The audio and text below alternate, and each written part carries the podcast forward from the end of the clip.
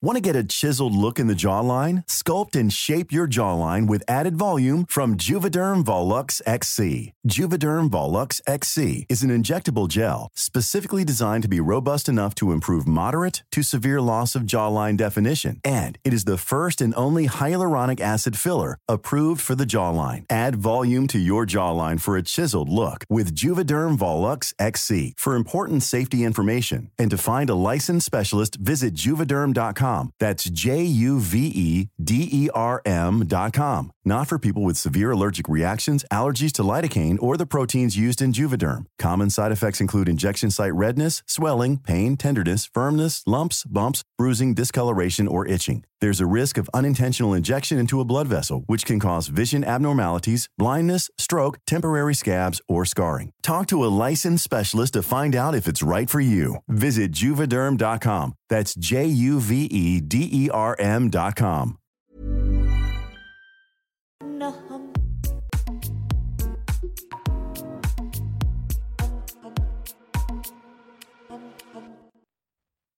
Il y a ce côté où, tout ce côté inspiration quand on parle des personnes handicapées euh, et surtout celles qui arrivent à se fondre dans, euh, dans, dans, une société qui est validiste, où la norme est la personne valide et donc une personne en bonne santé qui travaille, hein, et que quand cette personne handicapée travaille et arrive à se normaliser entre guillemets, bah on va la mettre sur un pédestal, on va dire bah si elle y arrive, pourquoi toi tu n'y arrives pas? Et c'est ce côté qui est très très dangereux et très inquiétant où on met les personnes handicapées en compétition. Et euh, c'est quelque chose euh, qu'il faut combattre également, en fait, que qu'on puisse travailler tout court, qu'on puisse travailler un peu ou qu'on puisse pas travailler, n'a aucune incidence sur, euh, sur le respect qu'on doit à cette personne et sur le fait qu'elle ait une place dans cette société. Extimité, le désir de rendre visible une partie de sa vie intime afin de mieux se l'approprier. Alors, je suis Marina Carlos, j'ai 31 ans, j'habite à Paris et euh, j'ai travaillé dans le social media et maintenant je fais une petite pause où je me concentre sur des projets plus personnels. D'accord.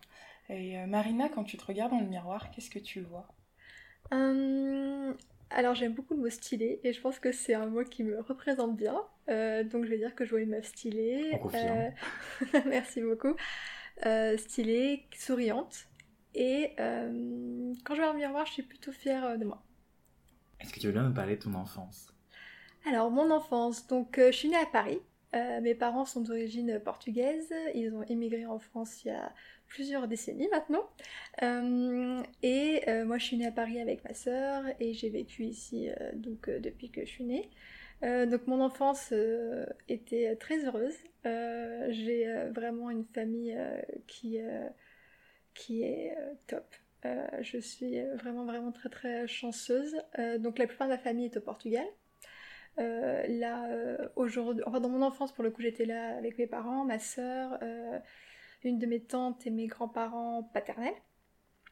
Et, et chaque, chaque été, je retournais au Portugal durant bah, les, deux, les deux mois de grandes vacances. mais j'ai vraiment une enfance où très paisible, très agréable et, euh, et plein d'amour.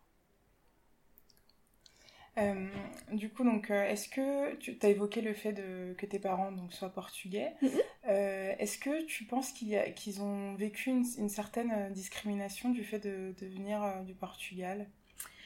Alors, je ne sais pas si discrimination est le bon mot. J'imagine qu'ils ont Enfin, j'imagine qu'ils ont eu beaucoup de.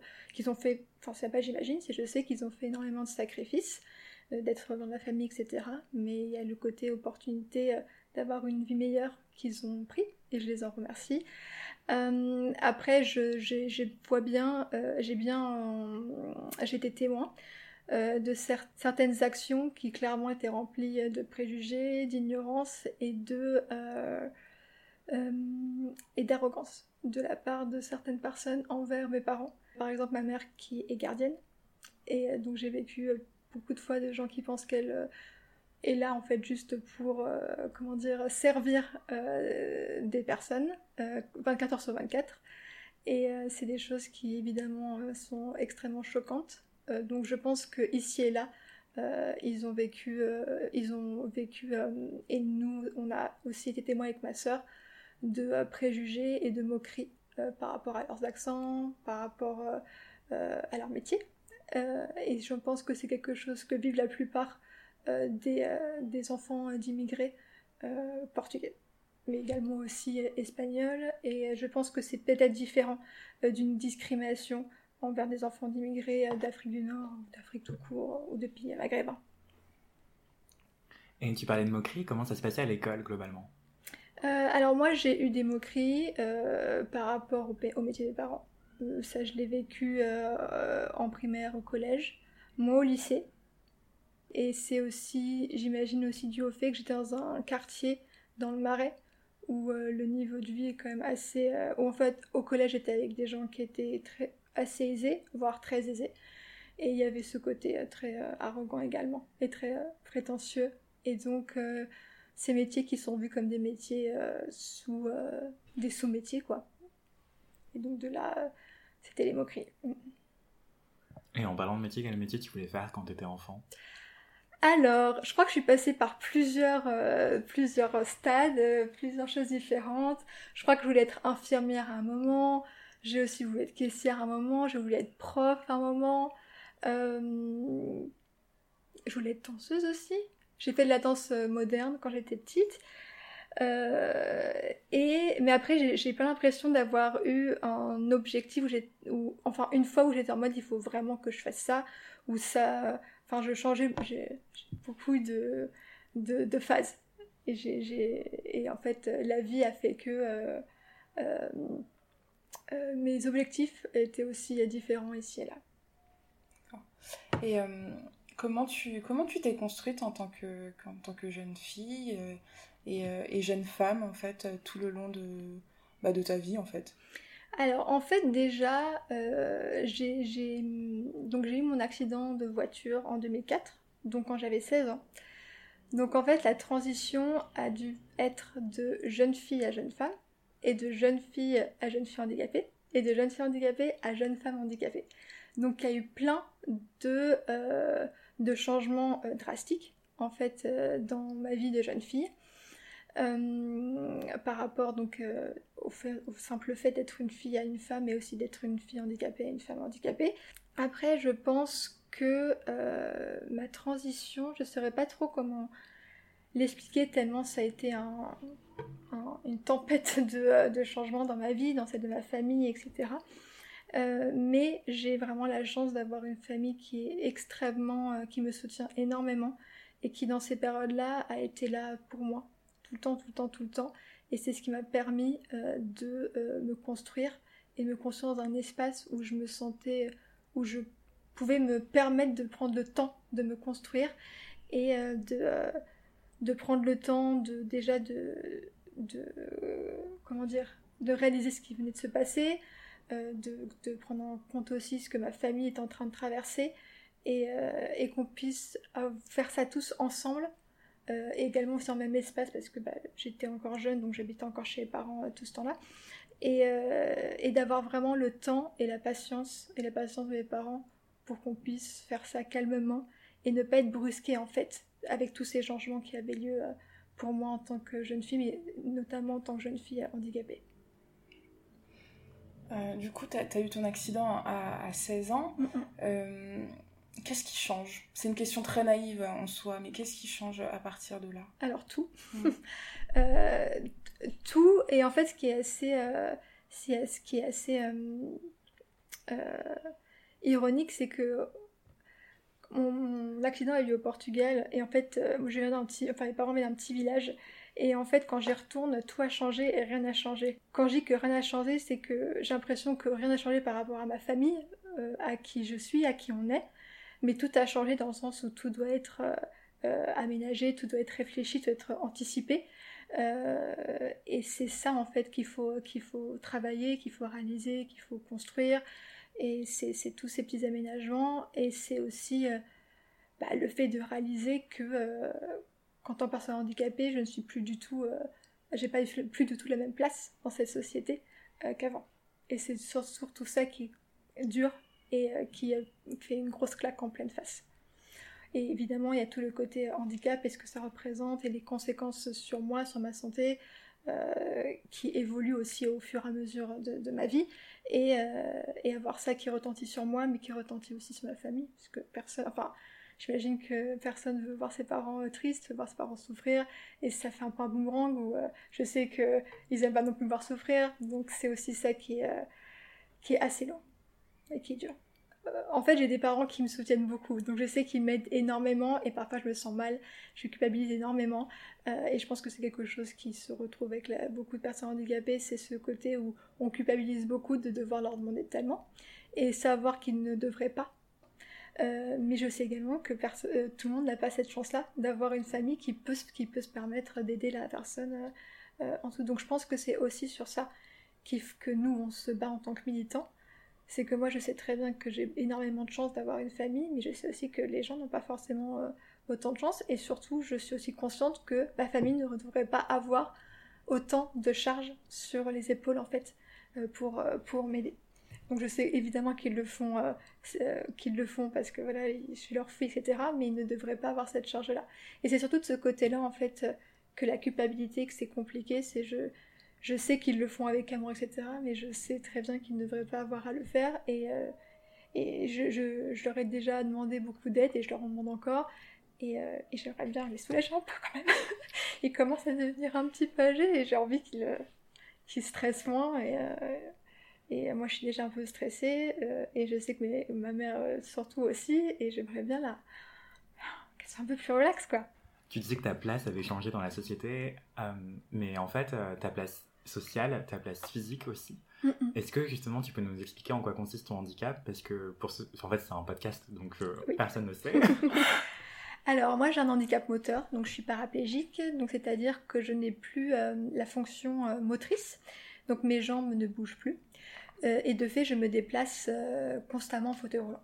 Donc en gros mon fauteuil roulant est devenu mes jambes. Et, et de fait euh, je, me déplace de manière plus... Enfin, c'est plus difficile de me déplacer dans, euh, chez moi ou, euh, ou, dans la rue, dans l'espace public. Et quand je parle du fait que ma place a changé, bah, c'est que par exemple, je n'ai pas autant droit à l'autonomie, j'ai pas autant droit à la mobilité. Je ne peux pas prendre les transports en commun, notamment le métro qui qui m'est complètement interdit, limite. et dans l'espace public, c'est très compliqué en fait d'être à l'aise pour se déplacer il y a énormément d'obstacles. Euh, les trottoirs ne sont pas forcément euh, euh, aménagés pour que les personnes puissent, de les personnes en fauteuil puissent de manière aisée passer un trottoir à un autre, passer, du, passer voilà, de la route à un trottoir. Et en fait, le simple fait de se mouvoir dans l'espace public et dans, dans, dans, les voies, voilà, dans, les, dans les trottoirs et tout, devient vraiment très très compliqué et dangereux et risqué et, le, et une des conséquences de ça, c'est que bah, quand, quand, le simple fait de sortir est compliqué, bah, on peut s'isoler de plus en plus. Est-ce que tu penses que c'est plus compliqué euh, de se sentir devenir adulte dans ce cas de figure quand on est moins autonome? Ça peut sembler un peu caricatural comme question, mais... Euh, non, enfin c'est pas tellement caricatural. Le, le, je... En fait, je pense que la difficulté, c'est que... Euh, quand on a énormément besoin, quand on est dépendant et qu'on a besoin d'aide, c'est vrai que quand on pense à l'âge adulte, en fait, on pense à l'autonomie et faire les choses seul. Et, euh, en fait, quand on est euh, handicapé moteur ou qu'on a d'autres handicaps, mais je pense évidemment sur ce que je connais, c'est vrai que parfois, bah, je demander à mes parents ou à d'autres personnes de, m'aider à aller en soirée ou à aller, euh, par exemple, à un événement, un événement. Et il y a ce côté où en fait, quand tes parents t'accompagnent quelquefois, etc., il y a bien sûr une, image où c'est très enfantin, en fait. tes parents t'accompagnent. Et, euh, et, ça, c'est quelque chose qui, euh, moi, me frustre un peu. Parce que j'ai juste envie d'être, de vivre ma vie sans pour autant que les parents soient toujours là. Et ça revient aussi au fait de devoir toujours demander d'aide à les parents. Euh, mais c'est vrai qu'il y a un côté où l'adulte, c'est, le mot qui vient avec l'adulte, c'est indépendance et que en tant que personne handicapée, on a une dépendance qui n'est pas forcément quelque chose à voir comme quelque chose de négatif, mais c'est vrai que suivant les espaces, suivant le, ce que tu fais, parfois tu as juste envie de faire ton truc tout seul et euh, vivre sa vie tout seul. Quoi. Est-ce que tu peux nous raconter ton, ton, parcours de construction et peut-être de déconstruction aussi par rapport à toi en tant que, que, jeune femme et en tant que jeune femme handicapée? Mm. alors, moi, au tout départ, donc quand j'ai eu mon, accident, donc quand j'ai eu un accident, j'ai passé plusieurs mois, donc hospitalisée à temps, à temps complet, on va dire ça comme ça. puis j'ai été transférée dans une clinique plus, plus proche de chez moi où j'y allais que en hôpital de jour. Donc en fait, j'y allais le matin et je revenais le soir. Euh, et en fait, je pense que, pour pas que ça passe trop long, euh, pendant, on va dire, les, allez, les 10-15 euh, premières années où j'ai vécu en tant qu'adolescente, puis jeune femme handicapée, en fait, mon objectif, c'était clairement de me normaliser le plus possible. Donc de vivre ma vie le plus intensément possible, quitte à aller au-delà de mes limites, mes limites que je ne connaissais pas encore en fait. Je voulais vraiment euh, étudier, travailler, vivre ma vie. Et euh, petit à petit, en fait, euh, bah, mon corps m'a dit genre stop. Donc déjà après mon, donc j'ai fait un BTS. Après ça, mon corps m'a commencé à me dire stop. J'ai voulu continuer parce que j'entrais en vie active, donc j'avais envie de. Enfin, je faisais mon bachelor puis mon master, et donc avec bachelor et master, on faisait des stages. Et donc, je voulais pas non plus mettre un halt à ça, je voulais juste continuer. Euh, après mon premier, premier travail en agence, quelques mois, quelques mois après, je suis de santé. Été hospitalisée, puis j'ai recommencé à travailler à temps plein et ça a donné la même chose. Donc là, j'avais déjà, on va dire, 26, 27 ans, il me semble. Et là, j'ai dit, non, mais en fait, il faut que tu te calmes.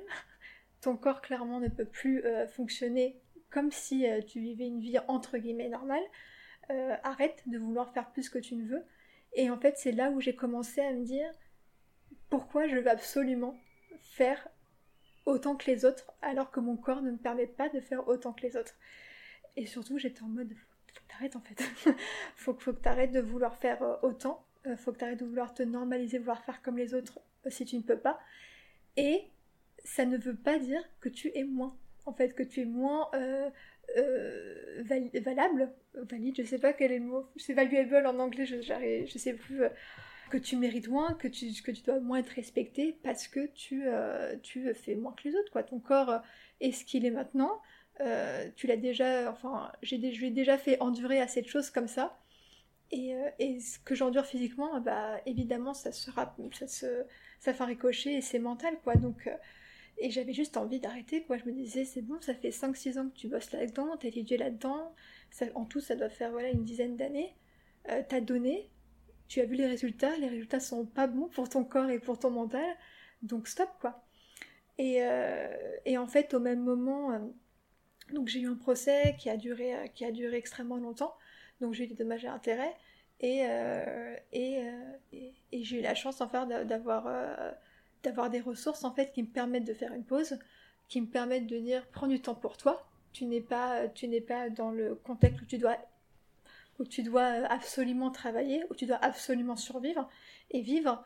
Donc laisse-toi un peu de temps. Et pendant ce temps-là, en fait, j'ai eu euh, plusieurs euh, chirurgies. Donc pendant un an et demi, j'ai eu, euh, eu des opérations qui se sont suivies et je pouvais absolument pas m'engager dans un truc professionnel. Donc je me suis dit, là c'est le moment. Là, tu peux prendre du temps. En plus, j'avais 30 ans, donc c'est aussi tout un, toute une vision, c'est toute une, toute, plein de questionnements où tu te dis bon bah maintenant j'ai cet âge-là, où je vais, qu'est-ce que je fais? Est-ce que ce que j'ai fait, ça m'intéresse au jour? Est-ce que j'ai envie de faire d'autres choses? Est-ce que j'ai envie de faire quelque chose qui me ressemble plus? Et de là, je me suis mise sur Twitter. J'ai commencé à parler de moi, j'ai commencé à parler de mon expérience de personne handicapée, j'ai commencé à suivre aussi d'autres militants, euh, anglophone et francophone. Euh, j'ai commencé à lire beaucoup de choses et euh, des choses qui euh, me ressemblaient, qui me, où je me sentais, bah, qui me disaient ah ouais mais en fait t'es pas la seule à penser ça. Ah mais effectivement si tu voilà ce côté normalisé, c'est normal que tu ressentes ça et c'est normal que tu envie aussi de t'arrêter et que tu te que t'aies juste plus envie de comment dire, de te, euh, te tuer au travail euh, juste parce que il faut se tuer au travail et parce qu'on est dans un système qui voit tellement euh, la productivité, la rentabilité et, mettre et mettre ton corps au service vraiment et être complètement exploité en fait. Et donc moi ça m'a permis vraiment de m'ouvrir de ce côté-là, de lire plein de choses, plein de contenus et de me déconstruire petit à petit. donc je dis pas que c'est facile, je dis pas que ça fait que ça, que ça, ça arrive comme ça et que tout, tout devient clair mais c'est euh, quelque chose qui m'a été extrêmement euh, important et qui, quand je vois aujourd'hui, donc ça fait, on va dire, voilà, 2-3 ans que je suis dedans, le travail sur même que j'ai fait est considérable. Le fait qu'aujourd'hui je puisse me dire fais-toi une pause, tu as le droit d'avoir tes limites, c'est un travail considérable. Clairement, il y a 5 ans, je me serais jamais dit ça et j'aurais limite pris ça peut-être comme une faiblesse de ne pas vouloir faire autant. Euh, et je me rends compte, et c'est aussi peut-être pour ça que j'ai dit euh, au tout début que j'étais fière de moi, c'est que bah, je sais en fait ce que je vaux et je sais que euh, ma productivité et le fait que parfois je puisse dire stop n'a aucune incidence sur, sur, sur, qui je suis en fait, tout simplement.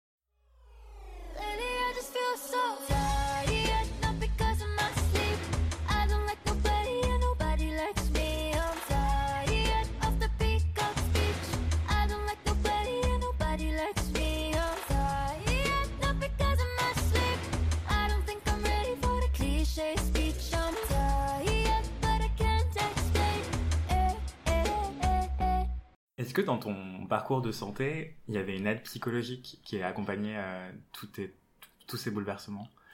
Alors oui, j'avais euh, j'avais des psychologues qui, qui m'étaient euh, octroyés, en tout cas qu'on me proposait des séances vraiment psychologiques. Après, à cette époque-là, en fait, je pense, donc j'ai essayé, hein, j'ai eu quelques séances et tout, mais en fait j'avais juste envie d'avancer. J'avais pas envie de parler, donc peut-être que c'était aussi euh, l'âge de 16 ans où tu as juste envie euh, de saisir la vie et d'avancer, je ne sais pas, mais un côté très euh, warrior où tu as juste envie d'avancer et coûte que coûte. Et t'as pas forcément envie de parler de, de tout ça. Et donc je crois qu'en tout j'ai dû voir deux ou trois psychologues en hôpital et en, clinique. mais j'ai jamais, comment dire, poursuivi trop ce chemin-là en fait. À, cette époque-là, je ne voyais pas en parler. C'était tellement euh, frais, parce que ça venait de se passer, que je pense que je réalisais absolument pas ce que ça voulait dire, que je réalisais absolument pas ce que ça allait vouloir dire euh, plus tard dans ma vie.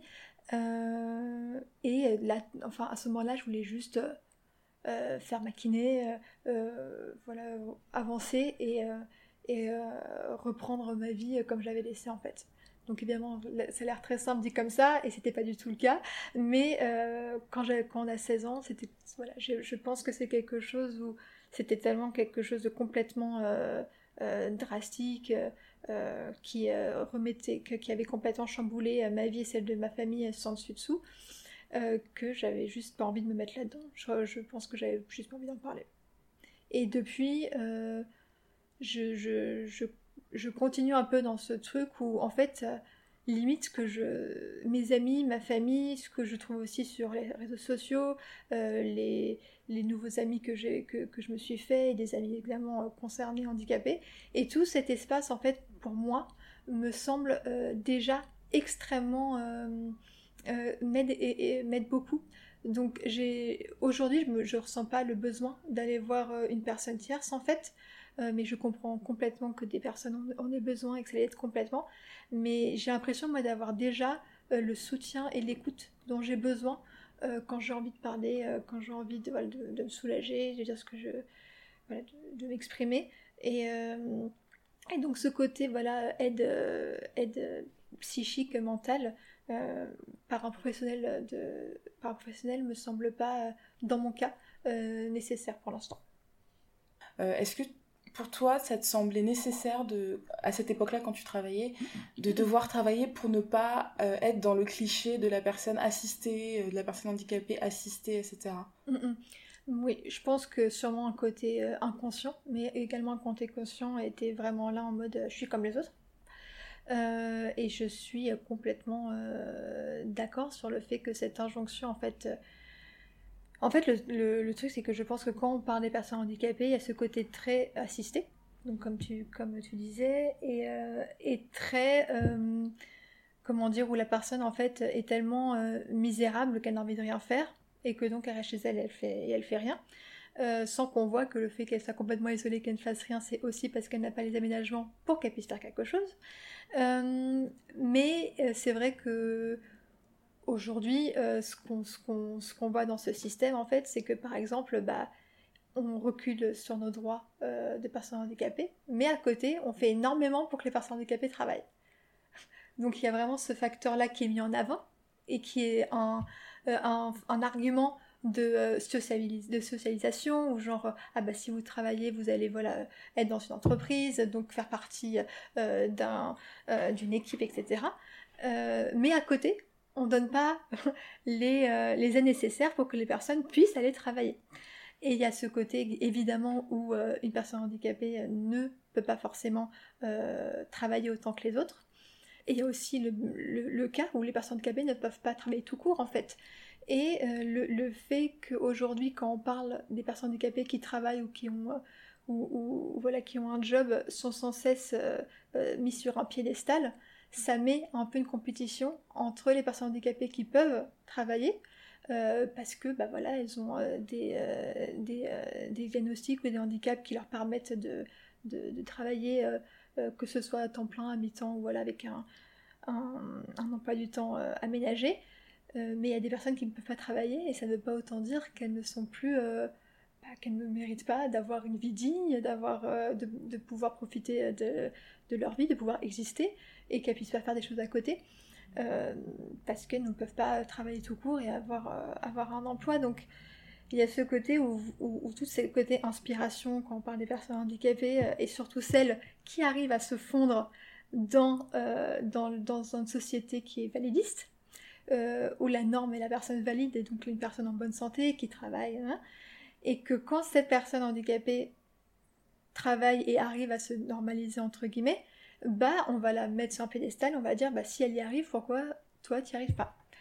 Et c'est ce côté qui est très très dangereux et très inquiétant où on met les personnes handicapées en compétition et euh, c'est quelque chose qui, euh, qui qu'il faut combattre également en fait que qu'on puisse travailler tout court, qu'on puisse travailler un peu ou qu'on puisse pas travailler, n'a aucune incidence sur, euh, sur le respect qu'on doit à cette personne et sur le fait qu'elle ait une place dans cette société. Great. Euh, je pense que ce serait intéressant qu'on fasse un petit point vocabulaire pour que. Est-ce que tu veux nous définir ce que ça veut dire euh, validiste, le validisme? Est-ce que c'est qu'une personne valide? Et comment parler des personnes qui ne seraient pas valides? Ou est-ce que c'est un gros blasphème de dire ça? Alors, euh, donc le validisme, euh, pour moi, c'est vraiment l'oppression en tant que telle des personnes handicapées. Donc ça peut aller d'un regard mal placé à la discrimination pure et dure, où les personnes handicapées ne peuvent pas accéder à un service, à, à un logement euh, ou, un lieu, tout simplement. Donc c'est très, euh, très global, euh, ça, prend enfin, ça prend beaucoup de facteurs, etc. Et quand en fait on parle de société validiste ou de personnes validistes, c'est vraiment cette norme où la personne handicapée, de par son handicap, est inférieure en fait, est vue comme inférieure à la personne valide. Et donc de fait, elle va être marginalisée, elle va être exclue, et euh, c'est perçu comme normal en fait. Parce que la personne handicapée n'a pas, avoir, n'a pas la même valeur, surtout dans une société capitaliste, et de fait n'a pas à avoir les mêmes droits que les personnes euh, valides. Et euh, il y a aussi, je, enfin, je, fais l'analogie avec le racisme, le racisme ordinaire et le validisme ordinaire peut-être, ou angélique, je ne sais pas comment le qualifier. comment en fait faire la différence entre euh, ce validisme qui est super agressif et le validisme, on va dire, plus doux euh, Alors souvent, le mot qui revient, c'est la bienveillance. C'est-à-dire que euh, les des personnes qui disent des choses validistes vont le faire consciemment ou inconsciemment, je ne sais pas, mais si elles vont dire que je validiste et qu'on va leur dire, elles vont dire non, non, mais je le disais pas comme ça, c'était vraiment pour ton bien. Donc par exemple, bah, quand on dit, euh, moi j'ai déjà eu ça quand j'étais au taf ou, autre part, mais quand on me dit, ouais, tu travailles, t'es trop inspirante, genre tu viens le matin, t'es souriante. Et en fait, moi je suis en mode, bah, pourquoi je rirais pas déjà? Et surtout, genre, bah, je lève le matin comme, euh, comme toi en fait. Donc, je vois très bien de quoi elle parle, je vois très bien que quand elle dit que j'arrive le matin souriante, c'est que contrairement à sa perception, le matin, j'ai pas envie de me tirer une balle parce que je suis handicapée et que j'ai juste envie d'être, enfin que j'ai envie de continuer à vivre ma vie. Et il y a ce côté où, dans sa tête, c'est un compliment qu'elle me fait, parce que pour elle, euh, à ma place, elle ne pourrait pas se lever le matin, sourire et aller travailler. Donc, euh, donc euh, ce compliment qui en soi en est pas un, parce que ça me met dans une position où bah, tu es en train de me dire que ma vie elle mérite pas être vécue en fait et que je devrais être en train de pleurer dans mon lit le matin. Euh, c'est perçu, comme euh, comment dire moi je le perçois comme une, attaque en fait parce que je suis en mode bah, comment tu me vois en fait? Clairement on n'est pas sur un pied d'égalité. Et euh, pour toi tu, me vois comme une inspiration et pour moi je prends ça comme comme limite du paternalisme où euh, c'est ah, enfin vraiment on me, on, me, on me, caresse en mode euh, c'est tellement bien ce que tu fais, moi je pourrais pas. Et, euh, et en fait c'est ce côté-là bienveillant où les gens pensent vraiment qu'ils sont en train de me complimenter ou de complimenter par handicapé parce que c'est quelque, quelque chose qu'évidemment on, la majorité d'entre nous vivent et, et, et, en sont témoins et en sont victimes d'ailleurs. que toute, toute chose que l'on prend mal, c'est parti d'un bon sentiment. Euh, et, donc quand on le prend mal, on ne devrait pas le prendre mal. Et, euh, en fait, euh, parfois ça ne me dérange pas de, répondre et de leur dire voilà ce qui ne va pas dans ce que tu viens de me dire. Et parfois je suis fatiguée, j'ai pas envie de, j'ai pas envie de me lancer dans une conversation, j'ai pas envie d'avoir en plus le non mais pas du tout, oh non ça me fait vraiment la peine ce que tu me dis, je me sens enfin parce que en tant que personne marginalisée nous vivons constamment en fait. Et, et le validisme ordinaire, bah, c'est ça en fait. C'est des petites remarques qui se veulent pas euh, insultantes, mais qui le sont. Et c'est tout un système de valeurs, de perceptions, de préjugés qu'il faut euh, abattre. Et ça va prendre du temps, parce que c'est quelque chose qui est extrêmement ancré et qui de toute façon continue d'être euh, propagé. Et on essaye tant bien que mal de, de mettre en place un nouveau discours, notamment en France, parce que c'est vraiment à tâtons, à tâtons. Euh, et on espère euh, petit à petit que ce discours euh, sera, sera comment dire, propagé et sera aussi, aussi pris en compte par les personnes qui ont le pouvoir de renverser ce discours paternaliste et de faire place à un discours beaucoup plus ouvert et beaucoup plus respectueux envers les personnes handicapées. Donc, en fait, moi, le terme personne handicapée me convient très bien. Je pense que c'est quelque chose. Enfin, il faut vraiment qu'on arrête d'avoir peur de ce mot euh, handicap et euh, personne handicapée. Donc en fait, le côté invalidisé, c'est un peu comme si on disait non valide. Et en fait, ça, ça remet en place cette idée de norme. Donc en fait, si tu n'es pas valide, tu es non valide. Et en fait, c'est ce valide-là qui est important. Et, en tant que, et, et, donc ça met un côté négatif en fait.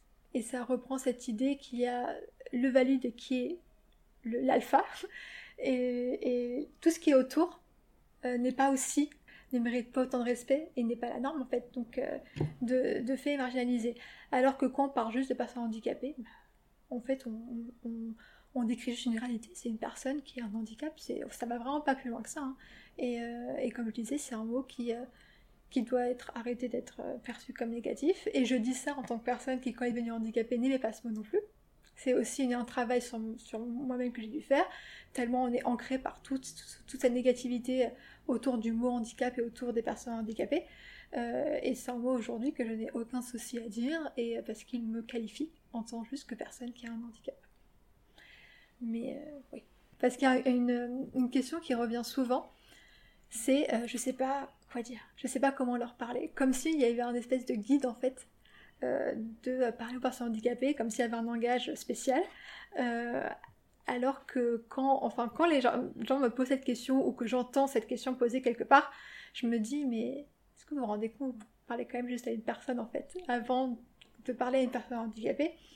Et il y a tellement de, de curiosité, qui parfois la curiosité clairement malsaine, euh, que les gens pensent vraiment qu'on est juste un, un, livre qui s'ouvre comme ça, euh, qu'on a à disposition, et que euh, on est là pour répondre à toutes les questions alors que même que ce soit une personne handicapée ou non, enfin je sais que euh, je une euh, voilà qu'on rencontre quelqu'un et qu'on a envie de bâtir une relation euh, amicale, pro, amoureuse, bah, les gens prennent du temps pour se connaître. Donc ça me paraît toujours étrange que dès que quelqu'un me voit ou voit une personne handicapée, il ait envie de lui poser 40 000 questions sur son handicap, comme si elle était à disposition et comme si elle n'avait pas de soucis pour parler de choses qui peuvent être traumatisantes, euh, évidemment que les personnes handicapées deviennent handicapées ou sont handicapées par différents, euh, différents, différents euh, par différentes choses, quoi.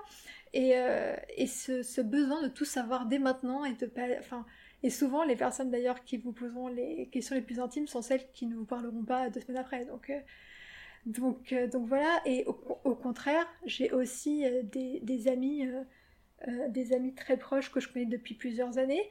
Et je me suis donc une, une notamment, et en fait on, s'est connus trois ans, trois ans avant de partir ensemble pendant un week-end à l'étranger.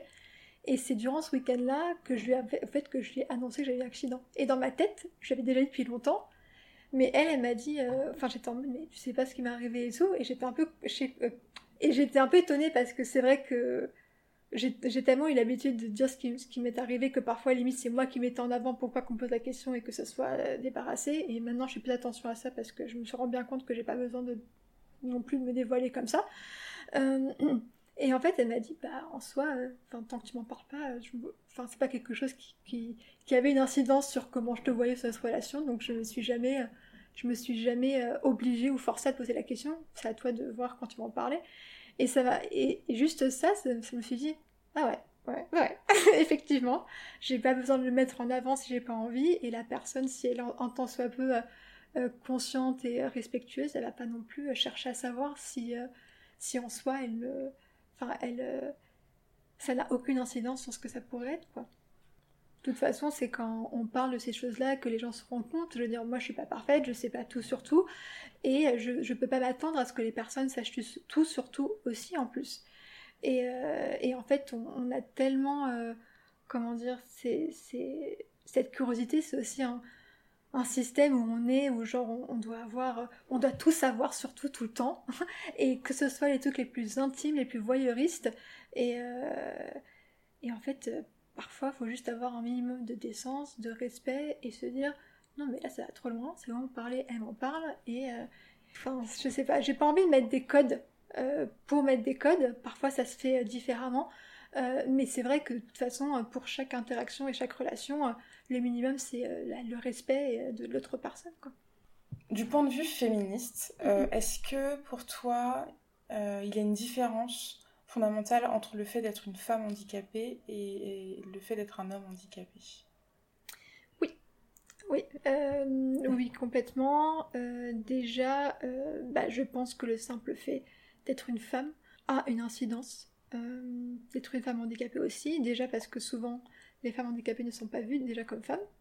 Donc reprendre cette position-là de femme qui a un handicap, c'est déjà un combat en soi. Euh, on nous voit comme des personnes qui, ne sont pas femmes, qui ne sont pas féminines, qui ne sont pas euh, sexualisées. On nous voit vraiment comme des objets, en fait, tout simplement, euh, et des objets misérables aussi. on nous voit souvent avec de la pitié, etc. Donc ça, c'est quelque chose qui est très très difficile à, déjà à gérer en tant que personne, en tant que femme, de ne pas être vue en fait comme une vraie femme.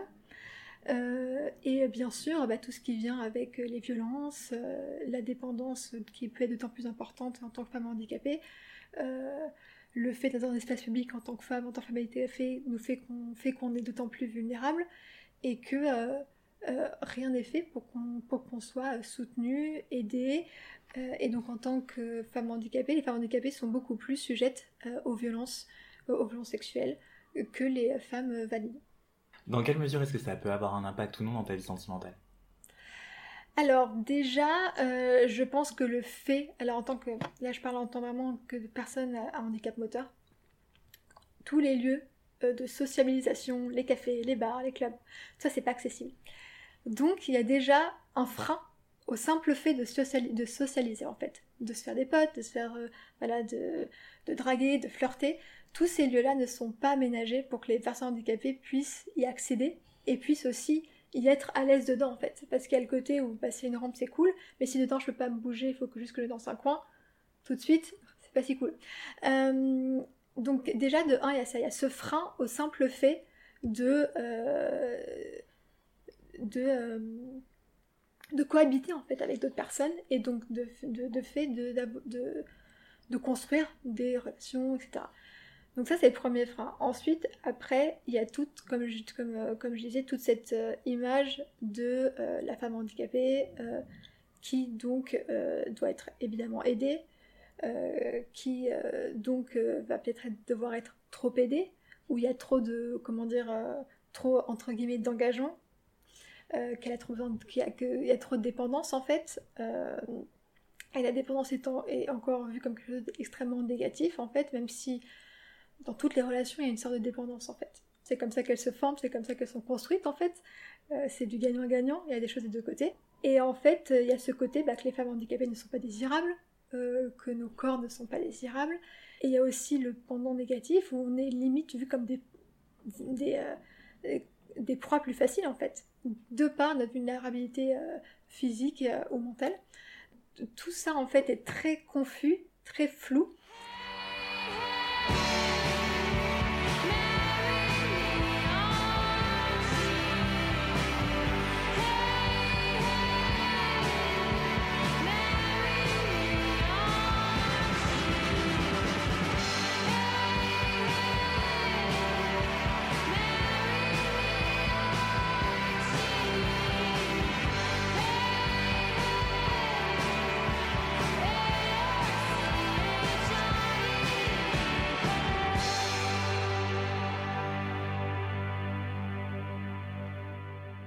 Tu as parlé aussi euh, de l'image, du décor désirable. Euh, est-ce que toi personnellement, ça résonne en toi le mouvement euh, body positif? Alors, la naissance de ce mouvement, je trouve top. Je pense que chaque, ce côté où chaque corps est, a à être respecté est très très bien. Je pense que l'évolution de ce mouvement qui aujourd'hui, j'ai l'impression que ça prône énormément la beauté. Je pense que ça peut être un peu risqué. Et je suis moins fan de faire quoi en avance et que ça perde du sens des produits du mouvement euh, à l'origine en fait. Et souvent quand on parle de, de beauté, on a l'impression que c'est le seul facteur qui est valable. Euh, et, quand on parle souvent des, personnes handicapées, on parle quand on parle de corps, etc., souvent on, parle de cicatrices. Et en fait, j'ai l'impression, et j'espère que je, vais, que je vais réussir à bien exprimer mon point de vue, c'est que j'ai l'impression qu'aujourd'hui, il faut absolument se trouver beau tout le temps. Et que tout son corps doit être beau. Que toutes les cicatrices doivent être belles. Et si on a un tant soit peu pas cette, pas cette vision, c'est euh, non mais attends, cette cicatrice elle est magnifique, ça veut dire que t'es une warrior, que t'as vécu plein de trucs et que et que ça, que tout enfin t'as traversé plein de choses et ok, très bien. Moi par exemple, je trouve pas mes cicatrices particulièrement belles. Est-ce que ça veut dire que j'ai pas confiance en moi? Non. Est-ce que ça veut dire que je suis pas fière de moi? Non. Et je trouve que ce truc de la beauté, et je pense que c'est Mia Mingus, qui est une activiste coréenne, qui en parle très bien, c'est qu'on met tellement la beauté sur un piédestal qu'on n'arrive plus du tout et qu'on a tellement peur des choses pas forcément belles, voire moches, et encore tout ça est extrêmement subjectif, que euh, il faut que tout soit tout le temps beau, alors que nos corps sont pas forcément beaux, et c'est pas grave, c'est ok, et ça veut pas pour en dire qu'ils sont pas respectables, qu'ils ont pas leur place. Et, euh, et j'ai un peu, ouais, un peu peur que ce culte de la beauté en fait nous, nous ça une nouvelle espèce d'injonction où en fait on veut même plus voir ce qui n'est pas forcément euh, beau et encore une fois euh, le beau est subjectif en fait. Et, moi je sais très bien que je ne trouverai jamais mes cicatrices belles mais ça veut pas dire que je me trouve pas belle en tant que personne ou en tant ou quand je regarde dans le miroir. Et euh, et je pense que ce côté où, on dit faut que tu t'aimes faut que tu t'aimes faut que tu t'aimes faut que tu trouves belle faut que tu trouves belle faut que tu trouves belle ça peut aussi donner l'espace à il n'y a plus de nuances en fait. Alors que on est des personnes nuancées on est des personnes complexes on s'aime pas tout le temps et on a le droit de pas forcément s'aimer un moment mais ça veut pas dire qu'on s'aime pas tout court en fait. Enfin c'est des phases c'est des il y a tellement de choses qui, qui arrivent voilà au jour le jour au quotidien qu'on n'a pas besoin d'être toujours 100% top et de toujours euh, s'aimer de manière inconditionnelle. On a aussi des moments où on peut bah, ne pas être au top et je pense que tout ça doit être, euh, euh, comment dire, doit être validé et doit être euh, compris en fait. Il faut qu'on arrête dans, ces extrêmes et qu'on mette en avant la nuance plus de l'être humain qui n'a pas qui n'est pas toujours au top mais qui n'est pas toujours en bas non plus et que la vie c'est vraiment de, des vagues quoi et que je pense qu'il y a ce côté nuance qu'il faut vraiment, euh, qui, il doit vraiment rester au centre des discussions en fait, et de la complexité juste de nos corps, euh, de, notre, de nos et de notre perception de notre propre corps en fait, et qu'il faut vraiment qu'on essaye de se d'arrêter de se forcer de de vouloir absolument rentrer dans ces cases de euh, je m'aime tout le temps, j'aime tous ces corps, même ce truc que j'aime pas trop, je dois l'aimer. Non, c'est bon, c'est ok, tout va bien. Déjà, le simple fait de s'accepter, c'est un travail.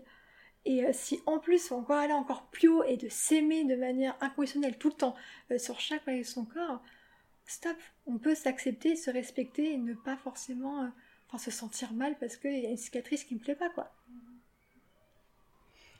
Comment est-ce que tu t'entends avec ton corps et avec ton genre aujourd'hui? Alors, euh... vaste question. Vaste question. Donc une vaste réponse va arriver.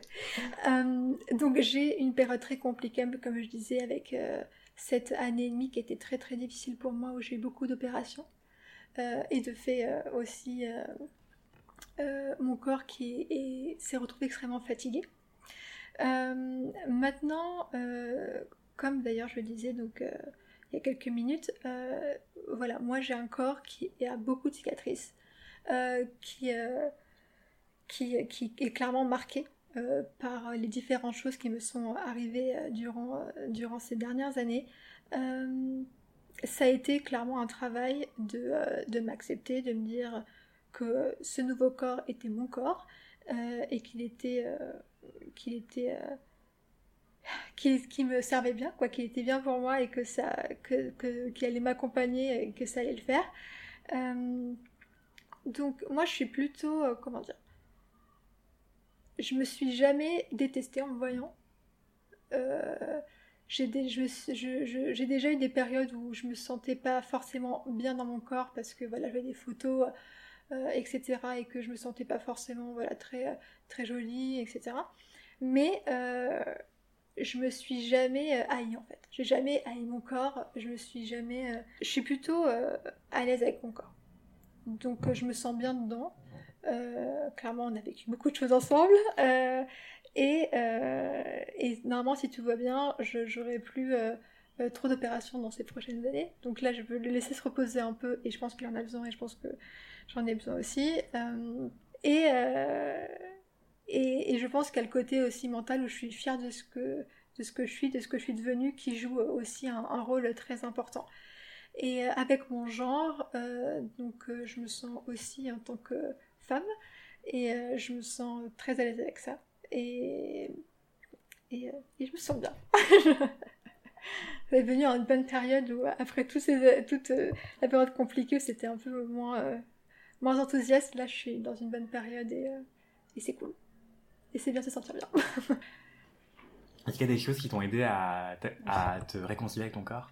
Oui, donc, euh, alors je sais pas si le, terme réconcilier, je, sens peut-être un petit peu fort, mais c'est à peu près l'idée, on va dire ça comme ça. C'est me réapproprier, voilà, et de, me reconstruire avec ce, avec ce nouveau corps qui, qui, qui s'est retrouvé un peu chamboulé et modifié. Donc, euh, ouais, j'ai fait pas mal de tatouages. Euh, donc, et genre j'ai donc moi je suis le genre de personne où il me faut beaucoup de temps. En fait, j'ai une idée et je me dis est-ce que je vais m'en lasser? Donc j'attends genre quelques années limite pour le faire. Et, euh, et les tatouages, c'est un peu une addiction, ça veut dire que quand on commence à en faire, on veut continuer, continuer, continuer. Donc là, j'ai déjà une autre idée, j'ai créé une tatouage, donc euh, j'attends sa réponse impatiemment. Euh, mais oui, j'ai plusieurs tatouages et, et je pense qu'il y a un côté aussi euh, donc de réappropriation du corps. Euh, et, peut-être que ça peut paraître assez étrange, mais le simple fait, c'est vrai que par exemple, moi je, je ressens plus forcément donc mes jambes. J'ai euh, ce qu'on appelle la, sensation superficielle où genre juste quand on te touche tu sens en fait qu'on te touche. Moi j'ai pas cette sensation là j'ai des choses qui se passent mais qui sont très euh, réduites par rapport à une sensation euh, euh, qu'une personne valide qu'une valide a. Et c'est vrai que d'être sous l'aiguille et de vraiment sentir même que ce soit un peu douloureux etc continuer à sentir des choses que vu cette sensation que je peux pas sentir dans mes jambes je la sens autre part même si c'est une une, une, une une sensation qui n'est pas forcément la plus agréable. C'est ça que Et, euh, et, et, donc, ouais, donc là, j'ai, en tout, j'ai, euh, j'ai cinq tatouages, je vais en faire un sixième.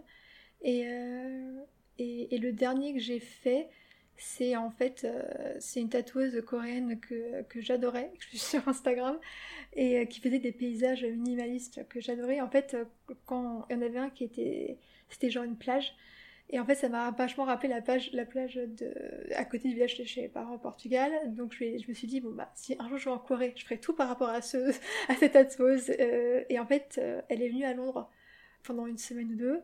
Et euh, j'ai fait genre, ok, c'est maintenant. Donc j'ai pris l'opportunité. Et en fait, je lui ai envoyé une, euh, une, photo de la plage de mes parents. Et euh, je lui ai dit, est-ce que tu peux me faire, dans ton style, hein, mais que, que, tu puisses la recréer. Et donc c'était ça. Et j'aime beaucoup, vraiment beaucoup ce tatouage. Est-ce que tu te sens représentée?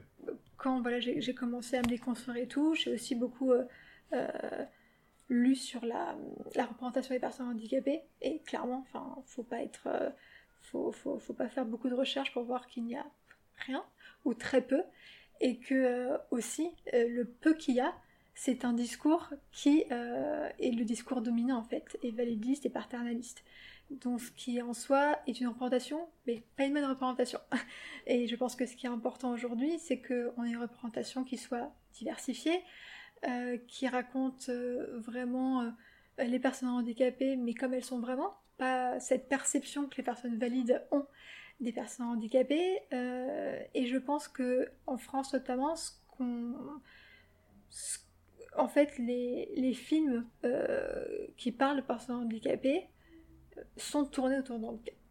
Donc en fait, on voit vraiment les personnes handicapées qui jouent des rôles de personnes handicapées.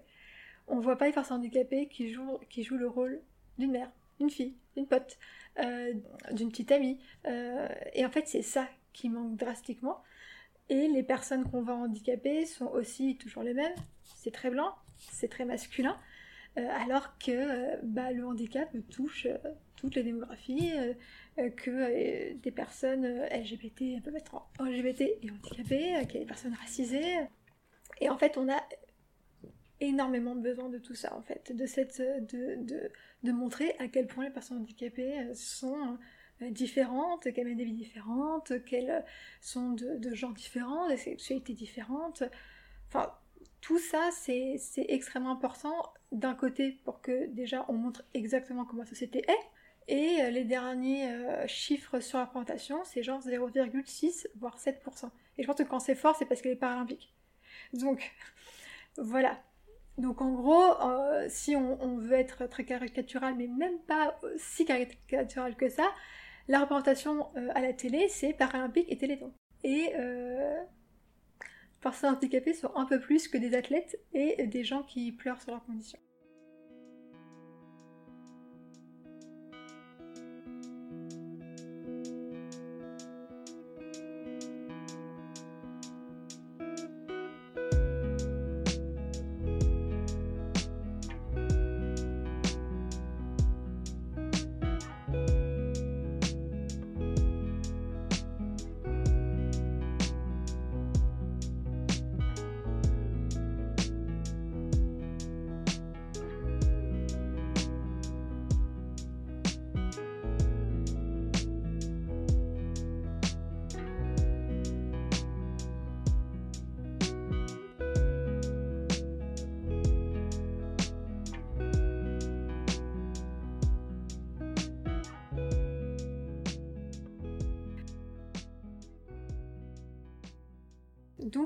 Absolument, et heureusement du côté euh, transatlantique aux États-Unis, on voit des, films qui sont des séries qui, euh, sont en train euh, de mettre en avant et de caster des personnes handicapées qui sont jouées par des acteurs handicapés. et c'est exactement ce dont on a besoin, tout simplement. Donc la représentation, c'est quelque chose qui importe et c'est quelque chose qui doit vraiment miroiter la société. Et aujourd'hui, que ce soit pour les personnes handicapées ou pour d'autres euh, communautés marginalisées, euh, c'est clairement quelque chose qui manque. Et surtout, il faut qu'on soit bien représenté et que ce soit les personnes concernées qui se racontent, parce que c'est elles qui savent le mieux se raconter et le mieux aussi jouer des personnes handicapées dans, dans, des contenus.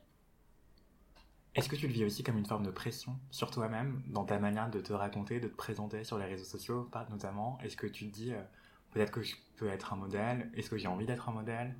Dans ta manière de te représenter? Bah, C'est toutes, euh, je pense que c'est les, les, questions qui se posent tout le temps. Euh, c'est ce côté où de toute façon, dès que tu, tu portes un message, les gens aussi attendent quelque chose de toi. et et oui, je mets la pression carrément. Euh, parfois c'est un peu d'ailleurs facteur d'anxiété. Euh, mais, euh, mais je pense que c'est aussi quelque chose en fait qui vient avec l'activisme le militantisme où tu où, bah, as, envie en fait aussi de, comment dire de représenter ce que toi tu veux te, ce que tu veux voir en fait représenter en fait. C'est juste un, élément qui va permettre euh, à ce discours à ce, euh, à ce, combat qu'on est en train de mener euh, de, de, prendre place. Donc évidemment je mets énormément de pression. Moi clairement je ne suis pas porte-parole des personnes handicapées. Je suis une personne handicapée parmi tant d'autres avec un handicap particulier et donc une expérience particulière mais qui peut être partagée par des personnes qui ont le même handicap que moi ou pas euh, mais euh, évidemment, je parle de, par mon expérience et, euh, d'autres personnes ont un, récit et complètement légitime également. Et toutes nos voix sont légitimes et il faut évidemment prendre en compte que nos histoires sont différentes, nos récits sont différents et que certaines personnes handicapées vivent d'autant plus d'exclusion et d'argilation parce que elles sont à l'intersection de, de, plusieurs, de plusieurs oppressions et c'est aussi quelque chose que nous, on doit écouter parce que on voit beaucoup de personnes blanches. Et, euh, moi, j'ai une, une amie euh, activiste qui s'appelle Imani Barbara, que, qui m'inspire beaucoup et que, j'ai, que, j'aime. Et, euh, et elle raconte son récit et bien sûr, elle met à même titre le handicap, le validisme et sa couleur de peau et le racisme. Et beaucoup de personnes blanches handicapées ne viennent la voir en mode bon bah tu peux arrêter de parler de race. Euh. Et elle est en mode bah non, non. Et c'est quelque chose que nous on doit écouter aussi euh, en tant que personnes blanches handicapées. Et euh, clairement, si on se bat pour les personnes handicapées, il faut se battre pour toutes les personnes handicapées. Est-ce que, au-delà des réseaux sociaux, tu vis aussi une forme de pression à te montrer exemplaire? Au travail ou dans les lieux de rencontre qui seraient accessibles, les rares lieux de rencontre accessibles, euh, ou même dans l'espace public en général euh, Je pense que, que, oui, en fait. Mais après, est-ce que c'est quelque chose qui vient parce que bah, euh, j'essaie de vivre et que donc ça vient naturellement, en fait?